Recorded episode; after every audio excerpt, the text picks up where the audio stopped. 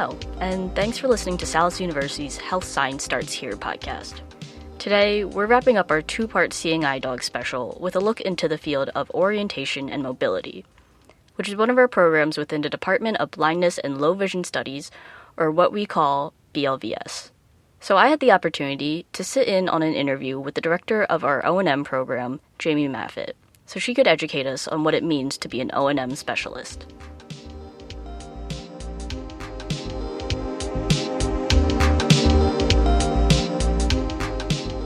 Hi, hello. Um, I'm Jamie Maffitt, and I am the director of the Orientation and Mobility Program here at Salus University in the Department of Blindness and Low Vision Studies.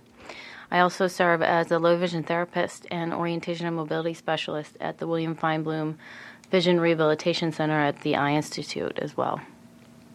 Wonderful. Thank you for being here today.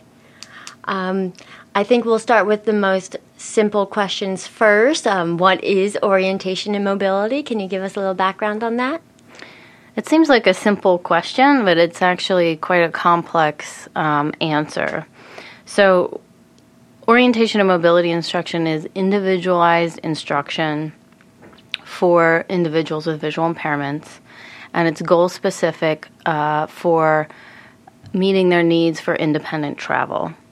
Um, that can include uh, instruction on the use of remaining senses, uh, hearing, sense of touch, functional vision, can include concept development, orientation skills, problem solving skills, and then mobility skills and techniques, uh, perhaps with a long cane or supporting the use of travel with a dog guide. Um, in addition, uh, with the advances in technology, we now see more and more electronic travel aids um, and uh, learning how to incorporate those into our instruction as well is part of orientation and mobility. So basically, uh, an O&M instructor can work with a student with visual impairment. It could be a child, could be an infant, could be an adult. Um, and it could include goals in terms of safe movement within their classroom, their home, or perhaps accessing public transportation to travel to and from work or school. Can you please describe the differences between methods and skills used by blind and visually impaired individuals to orient themselves in the world? Um, for instance, like a guide dog versus the white cane. So you bring up um, a good question about the differences in orientation and mobility. So a dog guide or a long cane are used uh, for mobility skills. So, how to uh, safely navigate uh, around obstacles, detect drop offs, avoid um, overhanging uh, branches, and such. Orientation skills are a whole other set of skills in terms of knowing where you are, knowing where you're going, and using different systems to be able to, um, with intention, uh, travel to your desired destination. So, um, in terms of orientation skills, there's a whole set of skills that can be uh, using uh, cardinal directions and learning how to use those efficiently. I mean, how many of us use those uh, in our daily lives? Believe it or not, they are helpful. Um, or uh, understanding address systems and learning how to navigate based on location of addresses in residential or business environments. And then you have the mobility skills and techniques and uh, the mobility system, which would be the dog guide or the long cane. Wonderful. Um, also, piggybacking on that, um, I think we'll go right into um, what to be eligible for a dog guide. Can you guide us through that uh, process? Typically, um, each dog guide school, and there are many different schools across the country, they have different requirements for accepting students. Um, some include age, uh, you have to be uh, uh, at an age where you can take on the responsibility of caring for an animal.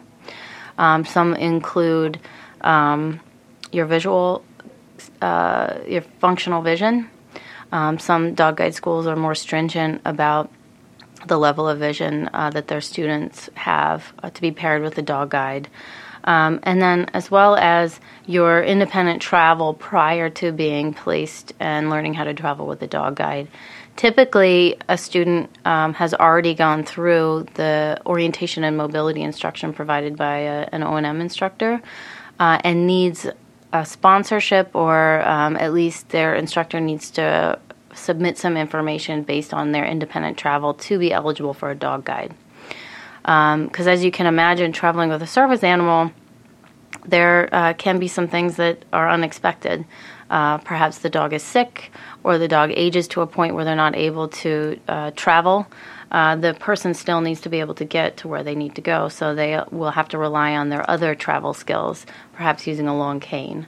So, to be eligible for um, a dog guide really does depend on the different schools' uh, entrance requirements and acceptance requirements, but also the person's independent travel prior to being placed with a dog guide. Because a dog really is a helpful mobility system, but the, the person uh, being paired with the dog guide is the person in charge of the travel. A dog isn't going to tell you when to cross the street, the person has to be able to tell them when to cross the street. A dog does have what they call intelligent disobedience. So if the person traveling with the dog guide um, says it's time to cross and it's an inappropriate time, perhaps there's a quiet car there, like a hybrid car, the dog will prevent the person from crossing, mm. um, which would be the intelligent disobedience that the dog guide is trained to do. Um, but the person still needs to have their orientation skills set. Um, as well as the other techniques and strategies for travel to be able to travel with a dog guide. That makes sense. Thank you. In what ways do COMS work with service animals? I think we already kind of t- touched on that, but just in case, we should ask again. So, orientation and mobility specialists, as I um, said before, work with the student to prepare them to have the skills necessary to travel with a dog guide. Um, once they're paired with a dog guide, the student may return home and need supports for travel. This typically takes the place of orientation. Um, when they're paired with their dog guide at their respective dog guide school, they work with um, an instructor on how to travel safely with the dog. So, an orientation and mobility specialist doesn't teach a student how to travel safely with a dog guide. Rather, once they return after learning those skills, we provide the supportive services to travel in the environment with the dog guide.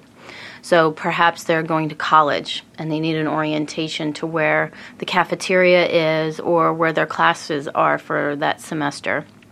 The O&M instructor will provide the orientation and route travel to the space um, and the, the person or the student will travel with the dog guide. Oh, great. I didn't think about that.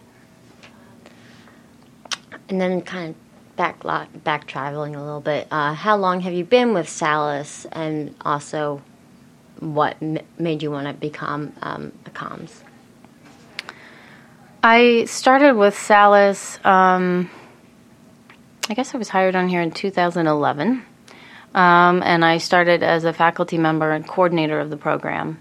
Uh, and in 20, I don't know, a year and a half ago, I was promoted to director of the program. Um, but I, full disclosure, went through Salus's orientation and mobility program when it was the Pennsylvania College of Optometry. So I was a graduate of our program. I went and I worked within uh, in the Philadelphia area area with the Bureau of Blindness and Visual Services um, and then was recruited to come back um, as a faculty member here at Salus. First of all, I never wanted to be a teacher. Uh, when I was a kid, I said that's the last thing I wanted to do, and I, in fact, I thought I was going to be a, a, human rights lawyer. Hmm. Um, life happens, and here I ended up uh, being a teacher. So, I moved to Philadelphia in 2001. I can't believe it's been that long. Um, or maybe 2002. I don't know. Things get blurry. But and I started working in adult education, and I worked and coordinated a high school diploma program here in Philadelphia, and I loved it. I loved everything about it except um, the stability in employment um, as opportunities for um, adults to uh, pursue um, their high school diploma were not necessarily a priority within our Department of Education. So I had looked at different options because I love teaching adults and I loved working uh, with adults on very applicable life skills. And I liked working in small groups. I did a year of AmeriCorps service after I graduated from college, and I knew I did not want to work in a classroom uh, full time. So, knowing that, having that valuable experience, and then uh, working with adults with um, applicable life skills here in Philadelphia, I um, was interested in pursuing orientation and mobility. Now, many folks don't know about orientation and mobility, and that's one of the challenges of our field, is um, not only to recruit professionals, but also to provide services for those that need our services. Um, my father is totally blind, so I knew about orientation and mobility. I could say my entire life. Mm-hmm. I've been a guide my probably since I could walk.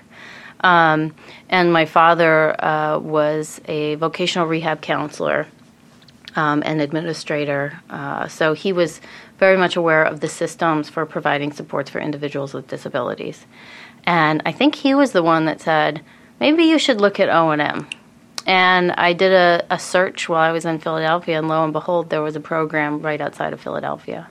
And so that's how I came to go through the program um, and become an orientation and mobility specialist. And I can say um, I'm very pleased that I did that. I love teaching O&M, um, whether it's to graduate students in our program or uh, to individuals at the Eye Institute. Um, it's it's a, a, a profession in that you teach something that somebody really is going to use on a daily basis to complete um, whatever it is that they need to do, whether that's go up and down stairs safely, cross streets safely, go grocery shopping, whatever uh, their personal goal is. Great. Oh, a very important one. How have O and M practices been incorporated into public spaces, like accessible pedestrian signals, um, and how do they affect your teaching methods? As the world is our classroom, uh, we work within whatever environment our student needs to navigate. And as technology improves, we have to respond to those changes within the environments and how they're placed. So, some challenges that our students encounter on a regular basis, um, as we see, uh, as over time we've seen more and more volume of traffic, our students need to be able to travel and ana- analyze intersections safely and uh, efficiently. Uh, with, in among an environment that has more ambient noise than it has, say, you know, in previous decades. Okay.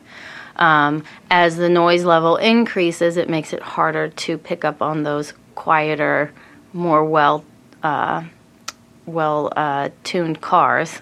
Okay, for crossing streets. So, just if you can think about the ambient noise in an environment and then being able to localize on sounds you need to for your safe and independent travel, that can be a challenge. Um, our students encounter more complex intersections. And here at Salus, we have one course that really delves and digs deep into how to teach these intersections for our students so they can navigate them safely. Um, these are the intersections that you may notice um, you travel to, particularly in more suburban areas where during the day um, the traffic light uh, is set to respond to the volume of traffic. So it might have a different amount of time for a green or a red light at that intersection uh, during the day versus or at nighttime versus rush hour. Okay, and these types of intersections are called actuated intersections. And what that means for our students is if a, if there's no traffic um, on one particular leg of the street, the light may never change, or it might be a shorter time allowed for them to cross the street, which has implications for safety. Um, you may also notice there's more and more roundabouts being placed in um, areas, suburban areas, uh, rural, uh, not necessarily rural, well, no, they are more in rural areas too, and urban areas. And those are really, uh, from a traffic engineer's perspective, the intention is to keep traffic moving, not necessarily to provide um, really safe and efficient options for pedestrians to navigate. Um, you may see um, uh, accessible pedestrian signals at intersections, and when done well, these provide access to the information necessary to cross the street safely and independently, regardless of your level of vision or hearing impairment. Um, there's a type of APS uh, system out there that uh, someone who is deafblind can actually use to cross the street safely and um, efficiently. I'm sorry to interrupt you. Can you please explain what APS is? Uh, they're audible pedestrian signals. Okay, um, some of the more basic ones that you may hear are the chirping at intersections. Okay. Um, those are not the most effective. They can be helpful, but they're not the most effective. Um, the more advanced provide audible as well as tactual feedback to the traveler so that they know uh, when it's time to cross the street uh, and which street uh, the feedback is being given for. Because at an intersection with the chirping, you unless you're familiarized to the intersection, you might not be sure about which chirp means what at an intersection in right. terms of uh, when it's time to cross. Um, also, with advances in GPS and smartphone technology, O&M instructors really need to be able to incorporate this um, to support students travel not only for orientation purposes.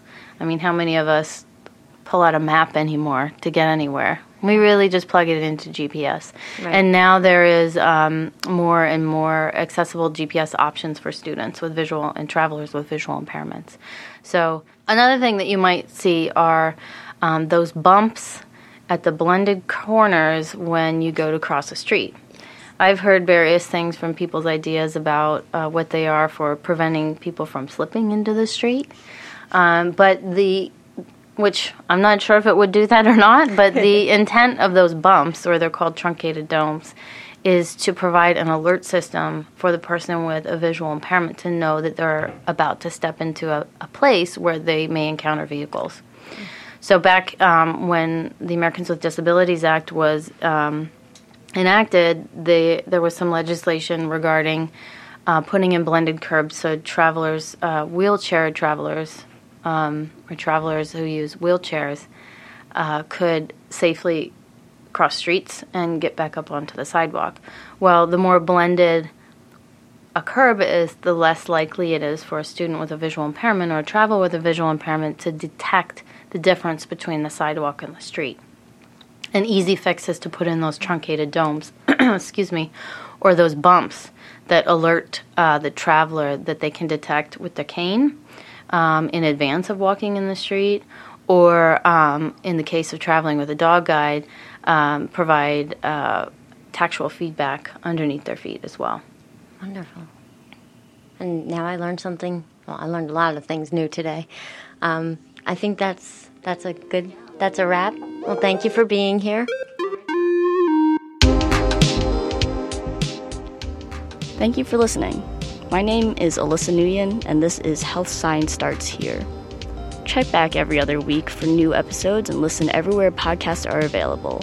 To learn more about any of the topics we talked about today, visit salus.edu slash podcast.